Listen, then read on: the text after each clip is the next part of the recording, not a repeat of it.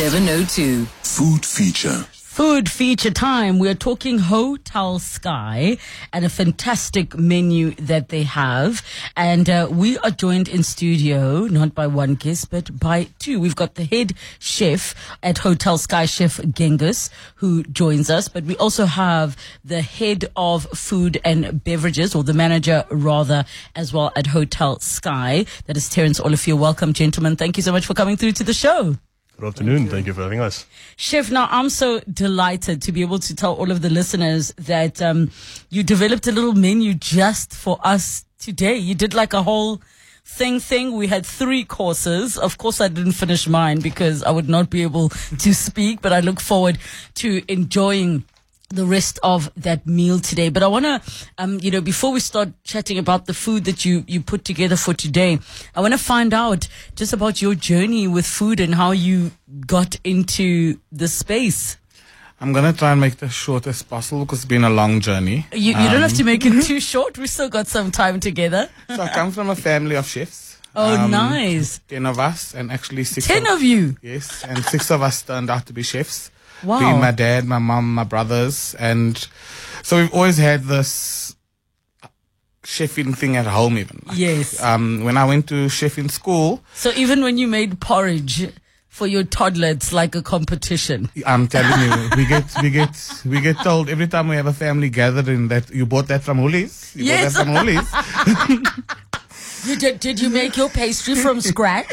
yeah, so so it's been a it's been a com- a fun competition. Like it's always been, we've had potjie competitions together, and I never realized that I had the love for food. Like you know, I'd come home from church and I was in the kitchen cleaning, and then I loved cooking Sunday lunch. But I said I'm never gonna be a chef. Like I never saw Really? that. And I tried a few different things when I was started working and. I went in the kitchen and I went out the kitchen and then I was like, no, no, kitchen is for me. Oh, Like, That's where I want to be. And then in 2009, when we had Confederations Cup, I entered a competition through House and Home, and Mm. I won the competition to go and study. With capsicum, I won a bursary for ninety five thousand, and I had to go and Wow. cook. It was Yes. I had to enter recipes. I had to it was full on sweat there, and I could, that day was hectic. And then I s- studied. Uh, we got to work. Best time to go and study was 2010 because then we had the World Cup. yes. And with being the World Cup, we got Capsicum got to go work with um, the guys that came to cook for all the VIPs and all the suites. Yes. They cooked for over 360,000 people just Wow. in Johannesburg. And just being part as a student, but being part of that whole experience Mm. was amazing. And after that studying, I then went to different hotels. Uh, went, my first hotel was at Protea Wanderers. And then I worked for the Wanderers Club. Also, Mm. amazing experience. We do 2,000 covers in a day from breakfast to dinner, Mm. running around, ordering, and it, it was amazing experience. And then I got my first executive chef position, and now I'm at my eighth property being an exec chef. Wow. At the end of the year, I'll be marking 10 years of being in this position. Your your family must just be so proud of you, or are the sta- are they like, "Where's your Michelin star"? I, I'm telling you, they are. You know, my my dad is late now, but mm. every time I got a new challenge or got something more, he'd cry over the phone, like mm. being so proud. And he was always the one that I would phone for advice, like, "Okay, daddy, I don't know what to do with this," and he could tell me exactly what to do. And I, I don't know sometimes if you come from a family that does what you do, um, if it's a good thing or a bad thing, because it can have its pros and cons. Definitely, um, but I think I had more of the the pros because when I got to college. I'm not saying I knew everything, but I was teaching the lecture thing or two. Oh, yes, I love it. I love it. And that was from dad te- teaching me all the time. when you were growing up, what was the the cuisine that you were drawn to? Because if you come from a home of chefs, in my mind, you weren't just like restricted to home cooked of your own culture. Not you were at all. constantly trying different things. It's not like there's a dad who's like he he wants seven colors every fri- every Sunday. Absolutely. Like on Christmas, we wouldn't have just a normal Christmas. We'd have, my dad would theme it. We'd have an Argentinian braai, or Oh. we'd have a, a Chinese Christmas. And well, my dad was Chinese and my mom's colored, but we wouldn't, it wouldn't just be, okay, we have to have the same thing, seven colors. Or, Is that where the gengi comes from? Yes. Oh, because I was actually wondering where the surname is from. Mike, okay, that is very, very interesting. And I think you're possibly giving some families some ideas about theming their Christmases and not doing the same old, same old. We also never waited for Sunday to have seven colors. If we felt like having it on a Wednesday, we had it on a Wednesday. Yes, yes, I absolutely love that. Okay, and I mean, um, um, just in terms of the education part of, of the of the, the cooking journey and, and we have this conversation quite often on the food feature with different chefs. What did it bring to your skill set that you did not already have? Because some might say, how? If you already were from a family of chefs, why did you need to go to school? Look, it definitely, the paper side of it and the theory of it did help a lot. Um, and the, the cuisines and stuff that I never totally knew. Like, there's things that my dad, we were so much kids. So Mm. we knew who cooked rice. We knew who cooked this. Everybody well, dad like, being Asian obviously did the rice. I'm assuming. I mean, So, so it was. I definitely learned a lot. Like, Yes. I, I, I never knew soft-boiled eggs, hard-boiled eggs. I knew how to do with my eyes closed. But when I got to school, I oh, you actually can put minutes to this, and then it also works. Like, yes. so I did definitely learn the theory part, the costing, um, how important it is, and also where you run in your business, how to run your business, um, what is the demand, how to do the research before you say, oh, I want to be a chef, I want to open up a shop here. Do they actually want that there? You know, so that I learned, I must, and then, like I said, working, studying through 2010 was just a blessing. Seeing a ton of potatoes in front of you and you had to fry it in pots and pans that with spades was basically our spoons. Wow. Wow. And I mean, it, it um, that type of experience becomes invaluable. Um, but I'm sure you appreciate catering to a smaller crowd, crowd, um, as a chef because volumes mean you have to think about how you're storing the food, keeping it hot. When do you, you know, when do you start cooking the potatoes? When do you start doing the fillets if you want it medium well and there's, you know, 200 fillets that need to go out at the same time. Um, does school help you with those things or do some of those things you have to sort of learn as you go along? I would say the experience going into the field. Um, definitely the bigger numbers, like going to cook for 2,000 people in a day. You learn how to strategize. You learn. I remember doing a function for 400 people, and one of their starters was uh, salad with tomato, and it was my first one that I had to order. As in salad with tomato where the salad can go soggy if you put the tomato too no, soon. Not even that. So I calculated that the box of tomatoes, this is how much boxes I needed, and, Yes. and I got to the last 100 plates, and there's no tomato. Ah, ah, ah, ah. and you learn how to work with it. Yes. Um, I've done a function where, normally when you have functions, especially nobody goes really too much for the fish. Mm. So I didn't, and I was Is, out. is, is that because it maybe help educate us because fish can be sensitive when, when you're cooking at mass production as in it's easier for people to get food poisoning? No, is no. that the reason? our South Africans love red meat. That we do. that we do. And but on this particular function, they went for the fish. And I was out in the bushes. There's no hotel, there was no nothing to help me. And I remember running up and down and I went to the fridge and I found a different type of fish. And then I, and I said, now we're doing a duo. And that's how we fixed it. And the client came back and said, for the next function we come in in three months' time, I want exactly the same. That Oh excellent. wow! So it was like the perfect accident that took place. So that's when you learn. And that's how you learn how to fix things and deal with, with stuff under pressure. Are there some foods for those that are listening? You know, because many of us end up having to be chefs at home. That you would say, don't cook this thing for a funeral or a wedding at home or family gathering because it's problematic. For me, I generally don't do cream spinach if the food has to travel. Like that for me, I don't touch it or anything with cream. I, I, yeah. What are the, what are the things that you would say? Um, definitely cream spinach is one of them. Like it's I so see, sensitive. I see lots of people heat. trying to bring it out of the freezer and like I got left over this and I'm like mm-mm, uh-uh, I'm not not that. going there. Look, it also just depends in on. You need to understand that lots of people don't understand that when you reheat food, especially if you already cooked it and it's not fresh, you need to reheat it to the right temperature. And lots of people say, no, I don't like my food hot, but the heat kills the bacteria. Do you do you amper cook it? Yes. So you amper cook some Yes. foods before you put them out. Yes. So then when the heat, then the um, serving dishes and the heat is on, it actually finishes it off. and it needs to be fast because in the the smaller temperatures, the, the your 40s, your 30s, the bacteria is growing much faster. My goodness. So it needs to go fast. You can't think, oh, let me put it in the sun and let it heat up. Yes, it will heat up eventually, but then it'll probably be frothed by the time it's heated up. My goodness, this is so fascinating uh, to learn. So, Terence, from your side, I mean, what is the role of a food and beverages manager when there's a chef? Are you the one who's like, you ordered three too many eggs? No, definitely. Look, uh, the food and beverage manager role is basically running the business from a financial, strategic, project management aspect. I'm surprised you guys get along so well because in my mind, it's like in our industry, the creative always has these ideas which usually are expensive, and then the managers to come and say, "You need to cut it down." Yeah, no, definitely. And I suppose, you know, that's where that love hate relationship, though there's never ever hate in the Yes. relationship, but that's where it's about. We also have to consider our guests. You know, we're Yes. in an area that's very competitive. There's a lot Yes. of competitors around us. As at Hotel Sky, we're actually bridging the gap between your old fashioned corporate hotels, of which there's so many of, and then actually a leisure destination. So mm. we want to stand out from the rest. And the way we are doing that is obviously with our food and all the entertainment and our service that we've got going on in the hotel. So thereby, we really would want to wow and impress everyone that walks through the doors. And, you know, by having fantastic food offerings that we don't have anywhere else on the streets, Yes. that is definitely something we can achieve. Where and how?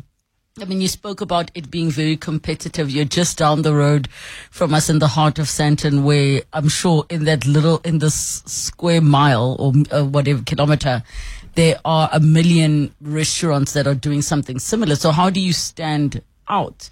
What do you do from, from your side? And then from your, from the food perspective, what are you doing that's different? Well, it ties back to, you know, just having fantastic service, amazing food, and also we have to be sensitive about the fact that after COVID, everyone is a bit more conscious about their budget. Yes. So not everyone wants to go and spend, you know, half their salary in two nights time. But, you know, when those type of people come through to the restaurants or to the hotel in general, we really, really, really appreciate them experiencing the service, the offering, all of the entertainment. And I mean, even if you walk into the hotel, it's completely different than just a corporate, you know, stuff hotel with suits and ties and everywhere. It's a whole Afro chic infused with Vegas theme. Yes. You know, it's palm leaves everywhere. It's gold everywhere. It's crystals everywhere. So you bring that whole fancy chic, but then also considering, you know, every type of clientele, LSM that walks through the doors. I actually um, stayed at your your Cape Town branch of Hotel Sky, and uh, every day, you know, you go and have dinner upstairs, and it was such a beautiful. Like the food was so so so good, and um, really just love the level of cuisine that you are at, and like what you say, you want to take into consideration um, the kind of budgets that people are working with.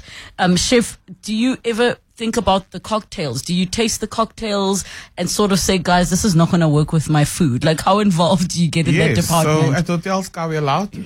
I just go get my boss to sign, boss, I'm doing a wine tasting today, and then I'm okay. Yes. And I did. Just the other day we had a wine tasting to make sure that things go right. We work together. If we don't work together, it doesn't work. Yes, yes, yes. Because you guys have some of the most delicious cocktails. Mm-hmm. Um, for I'm currently in the. I'm I'm usually a gin girl, so I usually go with those flavors. I'm currently like a passion fruit, passion fruity summer vodka vibe, strawberry tropical. That's the direction I'm headed at. Let's quickly talk about the menu um, of what you served us today. So for starters, we had a tomato tart. Talk to us about that. Tomato art. So what I did there was a stuffed beef tomato. It's more putting art on the plate. It's one of my dishes that I've always played around with and always elevated. And not it hasn't been on any of my menus. So this time I'm putting it on this menu. I thought, yes, yes, Sky Hotel, and it's it, it's perfect place for it. I have to be honest, I'm not a tomato person. And I usually just will remove it. You made an entire dish out of tomato and something in me said, I want to taste this one. It was so much sweeter than I thought it would be. The flavors with um, the the three cheeses, it was so so um, just really really beautiful. Um, the way that you you you presented that dish, and then for ma- mains, which um, I'm coming back for more. Oh, the lamb. Please talk to us about that dish. So beautiful. So the main course was a deep deboned lamb shoulder. Where are the bones? You know, some of us enjoy, we just want to sit with the, you must bring the bones here and we will enjoy. There's always that meat left on the bones. Definitely. Um, we eat it in the kitchen. we save the best for the chefs. so yes, that was a roasted lamb with a Moroccan spiced um, couscous, pickled slaw, herb, baby vegetables, and a light creamy mint dressing. And that is got, it does definitely have those, it's got the Moroccan energy, just in the vibes, just in terms of, of course, having the, the mint dressing that you're pairing it and, and, and lamb. I mean, the way that you've prepared it, it, it had some crispy pe- uh, pieces, some tender pieces as well. And who doesn't love a good couscous? I was very surprised by the pickled slaw, and I was That's trying to f- Asian. The Asian persuasion me. coming in. Listen, that was really, really good because those flavors, they just sort of go together. And because lamb can be a bit of a fatty cut of meat, it just cuts through all of that fat beautifully, um, with that slow coming in. And then this dessert. So I'm going to, uh, guys, I didn't taste it because I don't want anyone to be around bothering me when I taste it. But, um, in the restaurant, you flambe it. You couldn't flambe it here, but it means we all just have to come through and watch the whole experience. But talk to us about the dessert. So it is a chocolate dome infused, stuffed with the infused coffee cream, mascarpone, shortbread, biscuits, berry meringue, and flambéed, obviously with brandy. Mm, mm. Listen, listen. Summer bodies are just not made. Full stop.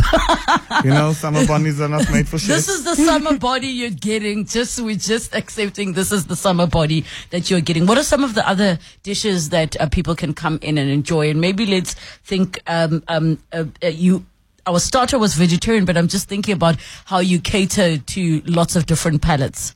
So there is a big variety, and at the moment, I don't want to talk too much about that menu because I am the new chef on the block, and I'm going to be changing the menu. Tell us what you have in mind. I've got a lot in mind. I've got for conferencing, for instance, come and do master classes with the chef. But when I say master classes with the chef, I'll be popping out the bottle of wine, a little ah. DJ on the side, and the chef will be getting down to.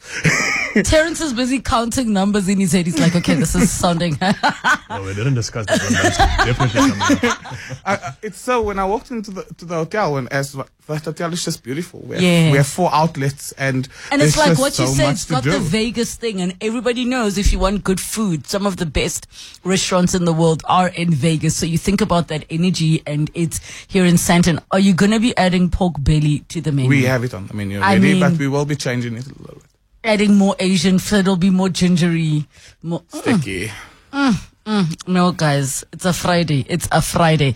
So when will when can we expect the new menu to be fully um, launched with you as the executive head chef? And I know that these things usually are a process. You're going to workshop. You're going to test it out before you you you bring it through to everybody. Look, we're looking. I'm looking at trying my best to get it by the middle of October, Mm-hmm. But latest end of October. Terence diarize middle of it to make sure he has the things he needs. Mm, this is recorded, right? I want to look at some of the WhatsApp messages that are coming through. One says, um, Chef, awesome chef you have there. I love him as he is able to cook more than enough food for a do. Unlike other chefs where the food is strictly made for specific number of people. Genghis understands. Regards, Hope Tira. Wow, thank you, boss. And then Bibi says, Hi, did the guest chef say that you don't w- warm meat, you don't warm your food as in meat? That's from Bibi. Is that what you said? That you shouldn't heat I up your said you- meat? when you're eating leftovers or cook food that's been pre-cooked, you need to heat it up to the right temperature, So what is that temperature? between 65 and 70 degrees. So it has to get piping hot to kill. Yes. Bacteria. Bacteria doesn't die in the fridge. Yes. And in the freezer, it doesn't die. So how should we be storing our food better? It's you have to store it in the fridge because the bacteria doesn't grow that fast. Yes. But when it hits a warm temperature, it's like tripling. So if I can explain it, in the fridge, it's probably growing times one. Yes. Outside the fridge, when it's warm, it's probably growing times hundred. So would you, what would you recommend just in terms of, uh, like for me, I don't do restaurant leftovers longer than on day two of it being in the fridge, I say it's done. Should that be a general rule? Because with home cooked food, for some reason, we keep it longer in the fridge. It depends on how long you store it, and especially restaurant food. It's also freshly cooked. It's freshly cooked onto your plate. If you don't drive around with it in your boot all day and then put it in the fridge, Yes. But if it's going straight into the fridge, you just need to know when the food is off. All right, you can find Hotel Sky on the socials at Hotel Sky SA. And of course, you're checking for the Sandton branch, and that's where you'll be able to enjoy the food of head chef at Hotel Sky Sandton, Chef Genghis. And you can try out some of the delicious things he's been speaking about, but we're holding him to this mid October. We've got a deal, ne? Terence. Three-way um, deal. Um, three way deal. It's just after 1.30.